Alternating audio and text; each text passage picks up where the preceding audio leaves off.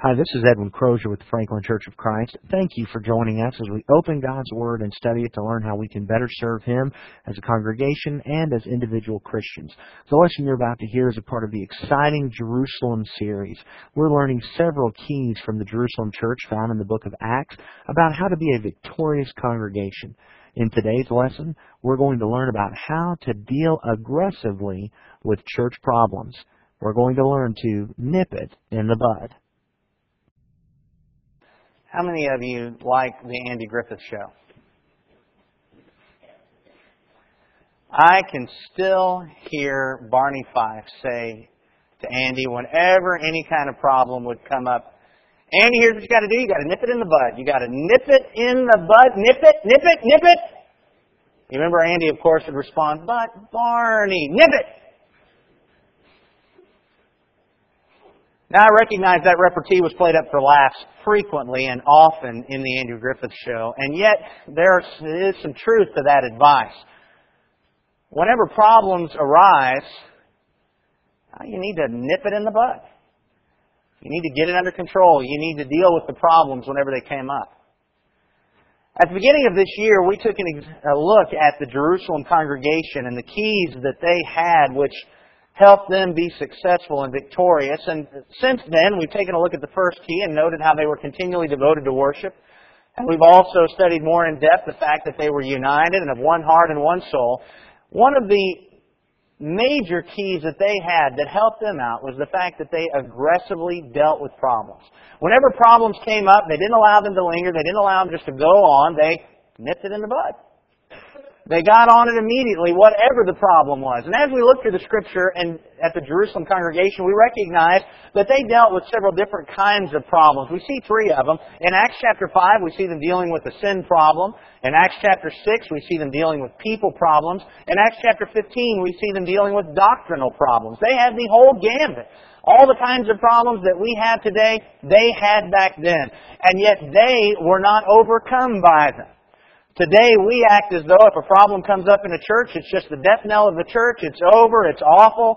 That's not the way it was. In the New Testament, they had problems just like we did, but they dealt with them and they grew because of them. In fact, in all three of these cases, when you look at the conclusion of the problem, as they, as they dealt with it, as they resolved it, and then moved on, in every single case, the scripture always said that they grew and the word of the Lord continued on mightily, and more disciples were coming in, and they had unity, and they were growing in faith. It was an amazing thing. One of the things that we need to understand is that we'll never get to a time where this congregation or any other congregation doesn't have problems. It will just always happen. And the reason it will always happen is because you and me are here. Uh, because we're here and we're going to have problems. We get things wrong sometimes, we're mistaken at times, we commit sins, and sometimes we just don't get along. And because of that, there are going to be problems. But what we learn from the Jerusalem church is not how to keep from having problems, but how to aggressively deal with those problems, how to nip them in the bud so that they will not grow into divisive, dividing problems. I'd like for us to take a look at the Jerusalem church this morning and what they did to deal with these problems. But before we do that, would you bow with me in prayer, please? Our great God and Father in heaven, we praise you because we realize that you are the author of our salvation. We realize that you are the author of the solution to all our problems. And Father, we are so sorry that we cause problems at times, that, that we sin, that we turn away from your word, that we don't get along with one another. We pray that you would forgive us for those times in our lives and help us to submit to you, to open your word, to study it and understand it, to learn from it, that we might draw closer to you and draw closer to one another.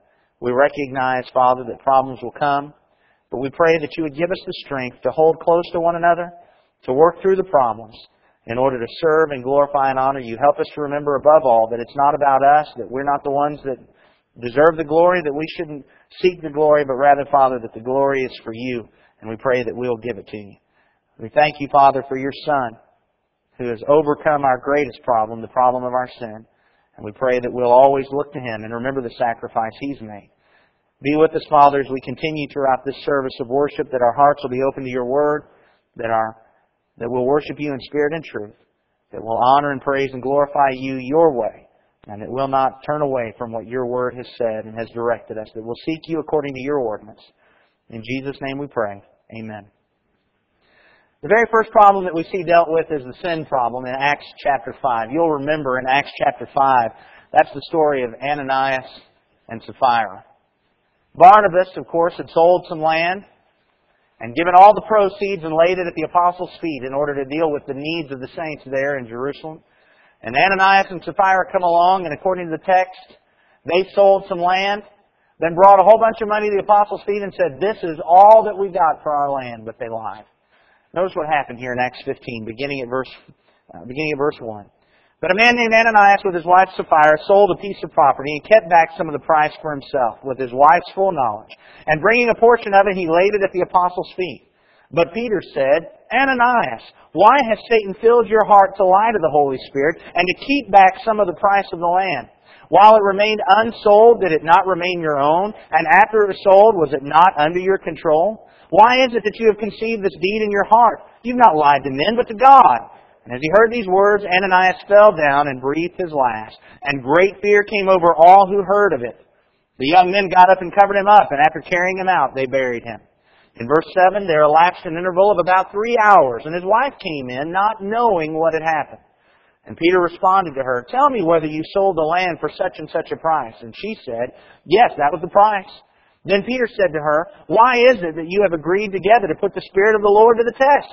Behold, the feet of those who have buried your husband are at the door, and they'll carry you out as well. And immediately she fell at his feet and breathed her last. And the young men came in and found her dead. And they carried her out and buried her beside her husband. And great fear came over the whole church and over all who heard of these things. Verse 12. At the hands of the apostles many signs and wonders were taking place among the people, and they were all with one accord in Solomon's portico. But none of the rest dared to associate with them. However, the people held them in high esteem. And all the more believers in the Lord, multitudes of men and women, were constantly added to their number. Can you imagine, after hearing the story, why some of the folks were afraid to hang out with the apostles? What an amazing event. But they dealt with the problem quickly.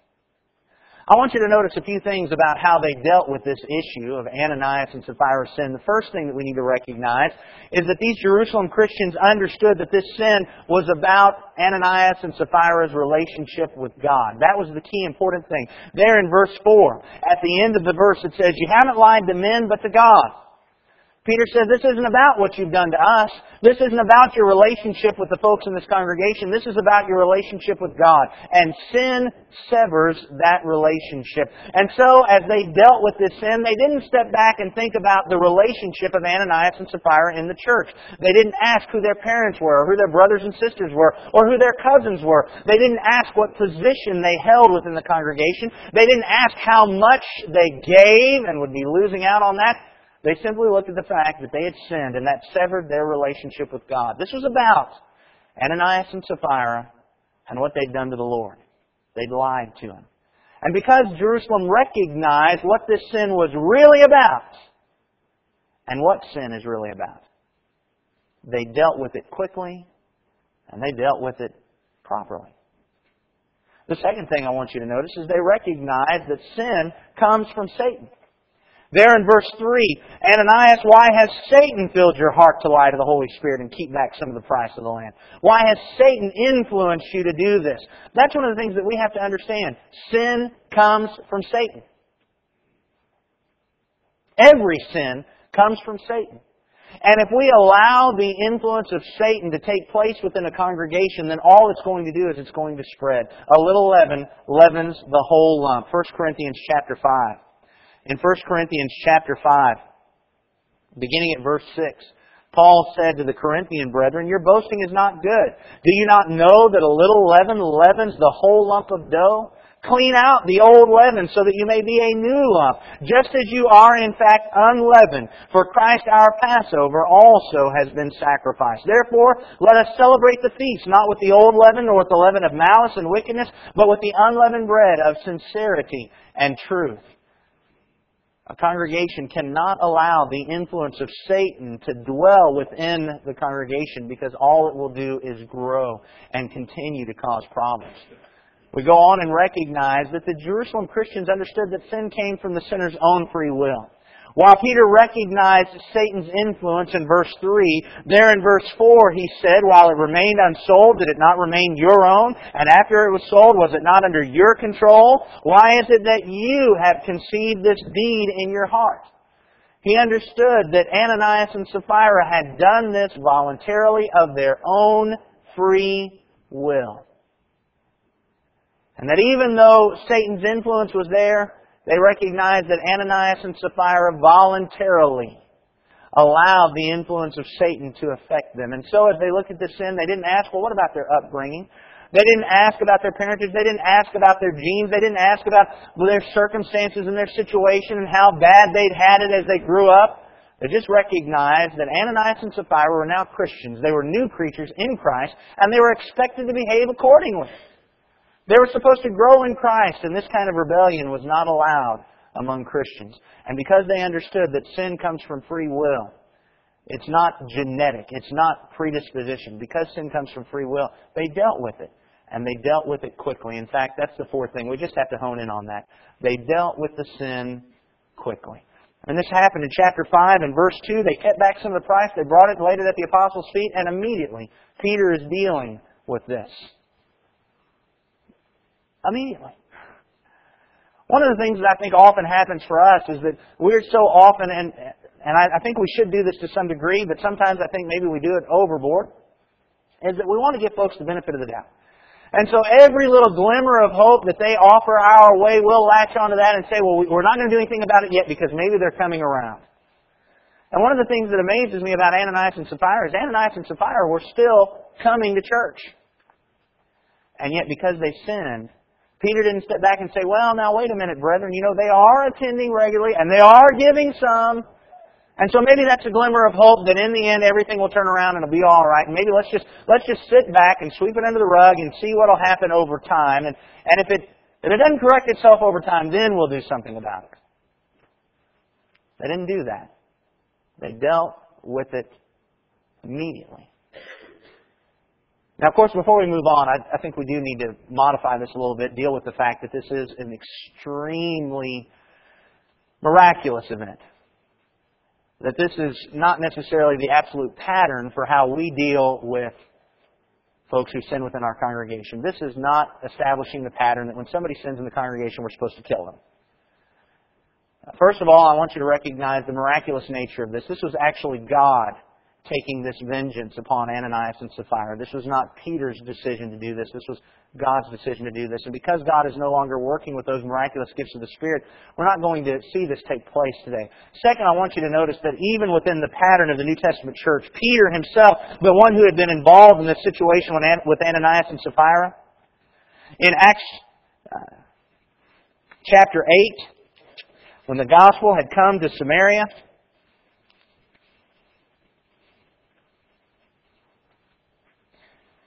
Acts chapter 8, beginning at verse 20, Peter said to Simon, remember Simon the sorcerer had said, Give this to me. Let me pay money so that I can have your gifts. Peter didn't say, Oh, that's it. You've sinned. We're going to kill you. Peter in Acts chapter 8 and verse 20 said, May your silver perish with you because you thought you could obtain the gift of God with money. You have no part or portion in this matter, for your heart is not right before God. Therefore repent of this wickedness of yours and pray the Lord that if possible the intention of your heart may be forgiven you. For I see that you are in the gall of bitterness and in the bondage of iniquity.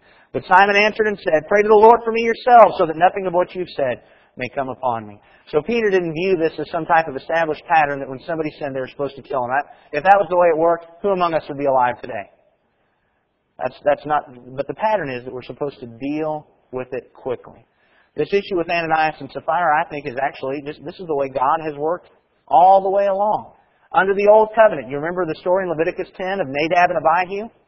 When Nadab and Abihu did something wrong as priests of God, God struck them down. But you know what's very interesting? You can read throughout the entirety of Old Testament history. There were all kinds of priests who did things wrong, and God didn't strike them down like that.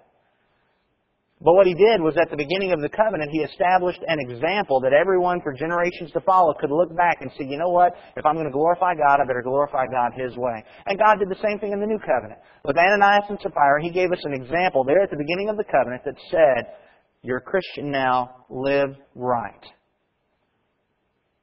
But for us as a congregation, what we learn from this is that when we have sin problems within the congregation, we need to deal with them and we need to deal with them quickly. We do have a pattern, Matthew chapter 18.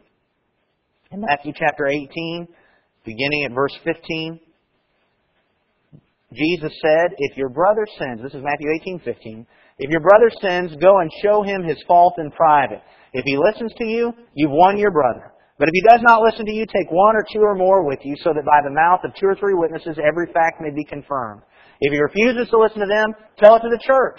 And if he refuses to listen even to the church, let him be to you as a Gentile and a tax collector. Here is the pattern for us. If you know that somebody is doing something wrong, he says, he doesn't say go to the elders. He doesn't say wait on the elders to figure it out. He says you go talk to them privately, individually, on your own, so that the matter can hopefully just stay between you two. If he still won't listen, then bring a couple of witnesses so that in the mouth of two or three witnesses, everyone, every fact can be established. If they, they repent, that's great. You've won your brother, the sin's covered, and it hasn't gotten out among everybody. He doesn't have to, to, to lose face in front of everybody necessarily. But if he doesn't repent, then you take it to the church. That's when you go to the elders and say, look, this brother or this sister is doing this, and we got to do something about it. If it won't listen to the church coming to them, then of course we take the disciplinary action of withdrawing from them. And they become to us as a tax collector and a Gentile.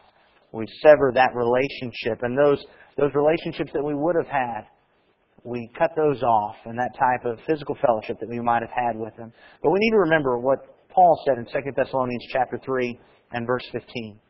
In 2 Thessalonians chapter 3 and verse 15, even though we've withdrawn from somebody, they've rebelled and not repented, and we've had to take disciplinary action, we need to remember 2 Thessalonians 3.15.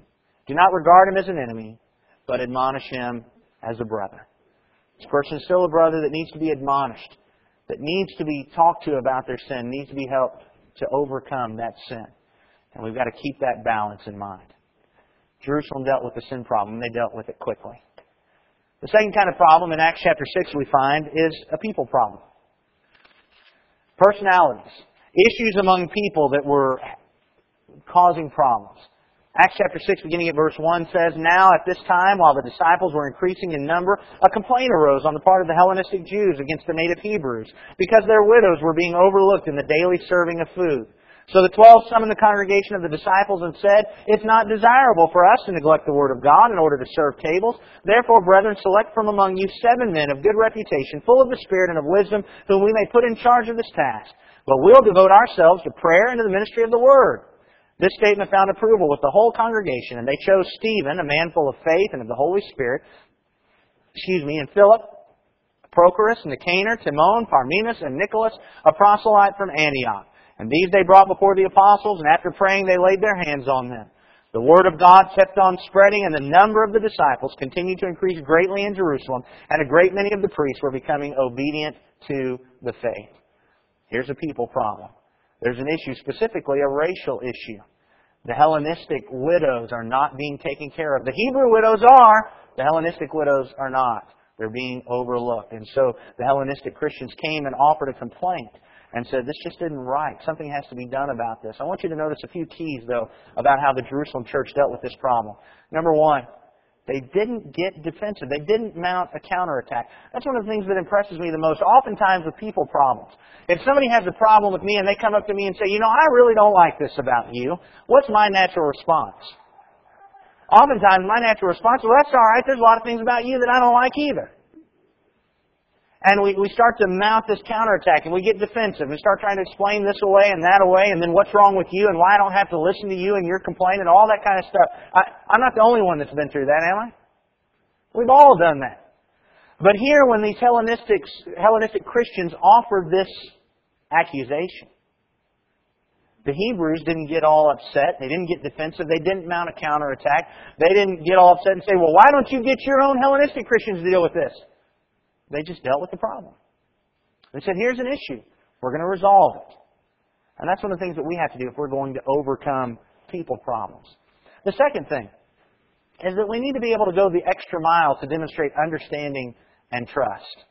A lot of times these kind of situations come up simply because we don't understand each other.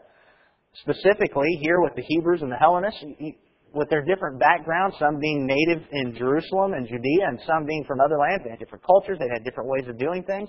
Who knows, but perhaps this was just a, a misperception and a misunderstanding that was causing this overlooking of the Hellenistic widows. Well, we don't know exactly what was going on. But I know that in our people problems, that's often what it is. It's misperception, it's misunderstanding. And in, in order to keep from getting defensive and mounting a counterattack, what we need to do is bend over backwards to understand the one who's offering the complaint. And to trust them. To realize, look around at these people here. These are good people here. Nobody here is out to get you. Nobody here is trying to take advantage of you. These are good people. And we need to trust them. And if they offer a complaint, if they're upset about something, we need to give them the benefit of the doubt and, and strive to understand why it is that they're having this issue and why they've offered this question or even this accusation and to demonstrate our trust in them. Now I know that these Christians did this because when I look in verse 5, I find it very interesting that when, they, when the congregation picked seven men, all seven of them have Hellenistic names. I can imagine the Hebrews now standing up saying, whoa, now wait a minute. If we allow these seven Hellenistic men to look over it, they'll probably try to overlook the Hebrew widows to pay us back. But there isn't any of that. We just see them bending over backwards to say, we understand your issue and we trust you. We trust you to take care of this. And so what we're going to do is we're going to appoint these seven men and all seven of them are Hellenistic. And they'll take care of this and we'll trust them to deal with all the widows fairly. Well, no wonder they could deal with this problem. They trusted one another and they strove for understanding even in the midst of issues and problems. The third thing that we recognize from this problem is that we shouldn't hold grudges. How many people have these personality conflicts and finally we kind of patch it up and resolve the differences and we all say everything's okay, but then we kind of just hold that grudge.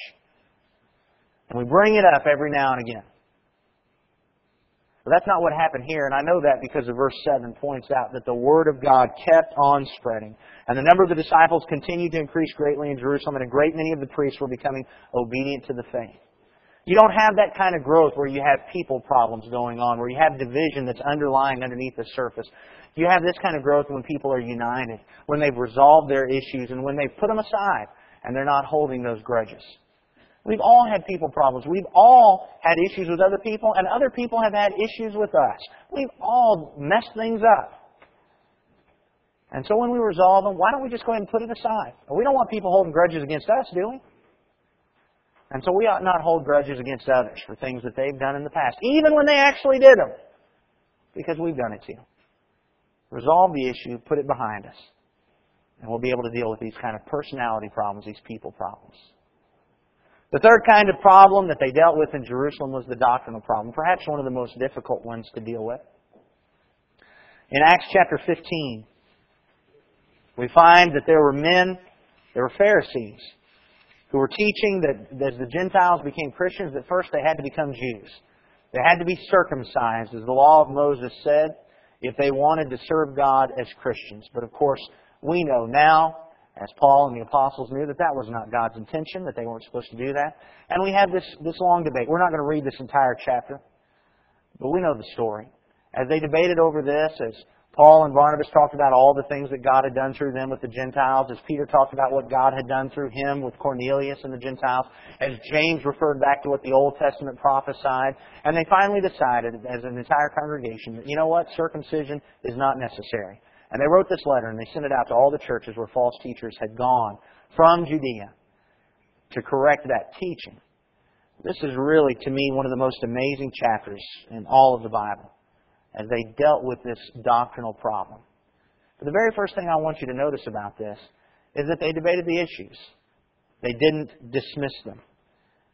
If we look in verse 6 of Acts chapter 15, the apostles and the elders came together to look into this matter, and there, after there had been much debate, Peter stood up and said to them, in our society today, we don't want that debate. We want to shove everything under the rug and just kind of patch over and say, oh, it's all right. We're all going to kind of pretend to be united.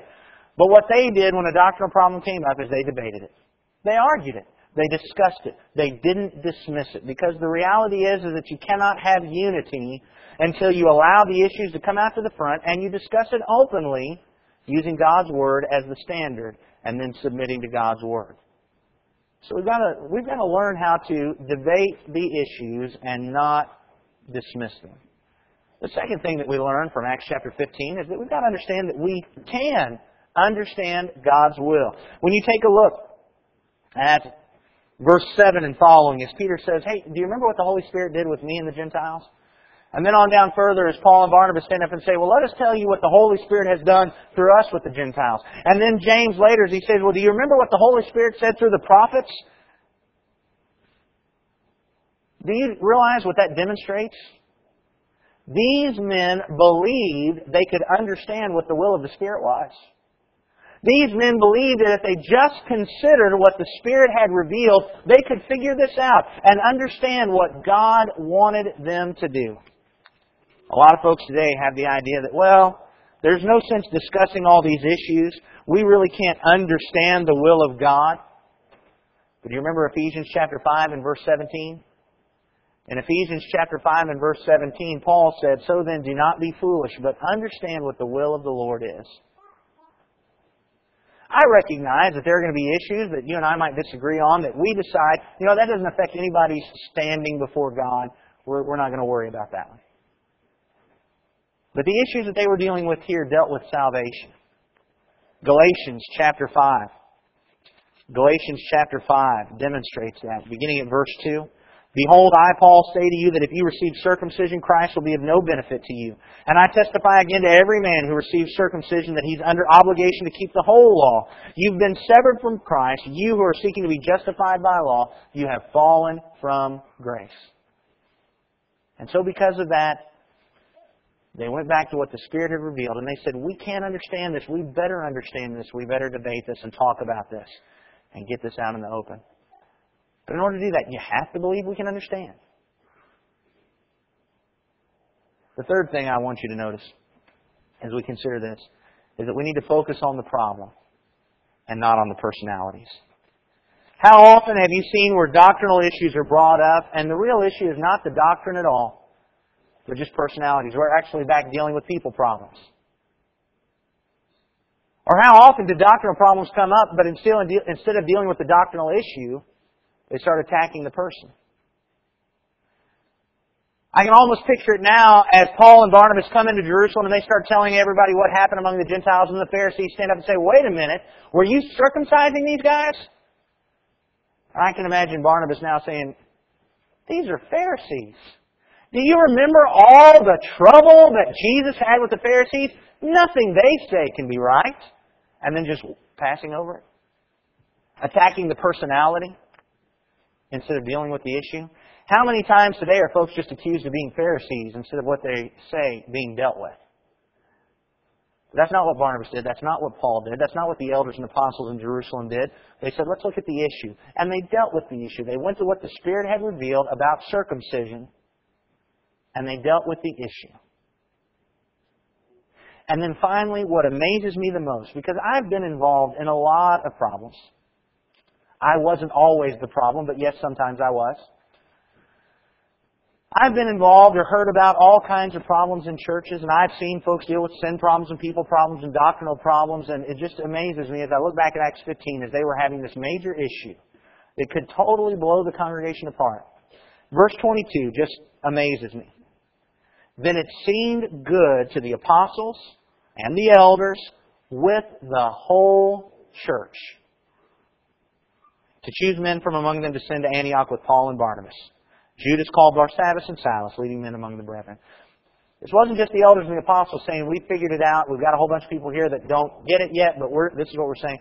The whole church agreed with this. They actually came to unity. That means the Pharisees who had been a part of this congregation that were involved in this debate, they recanted their position and came around to the truth.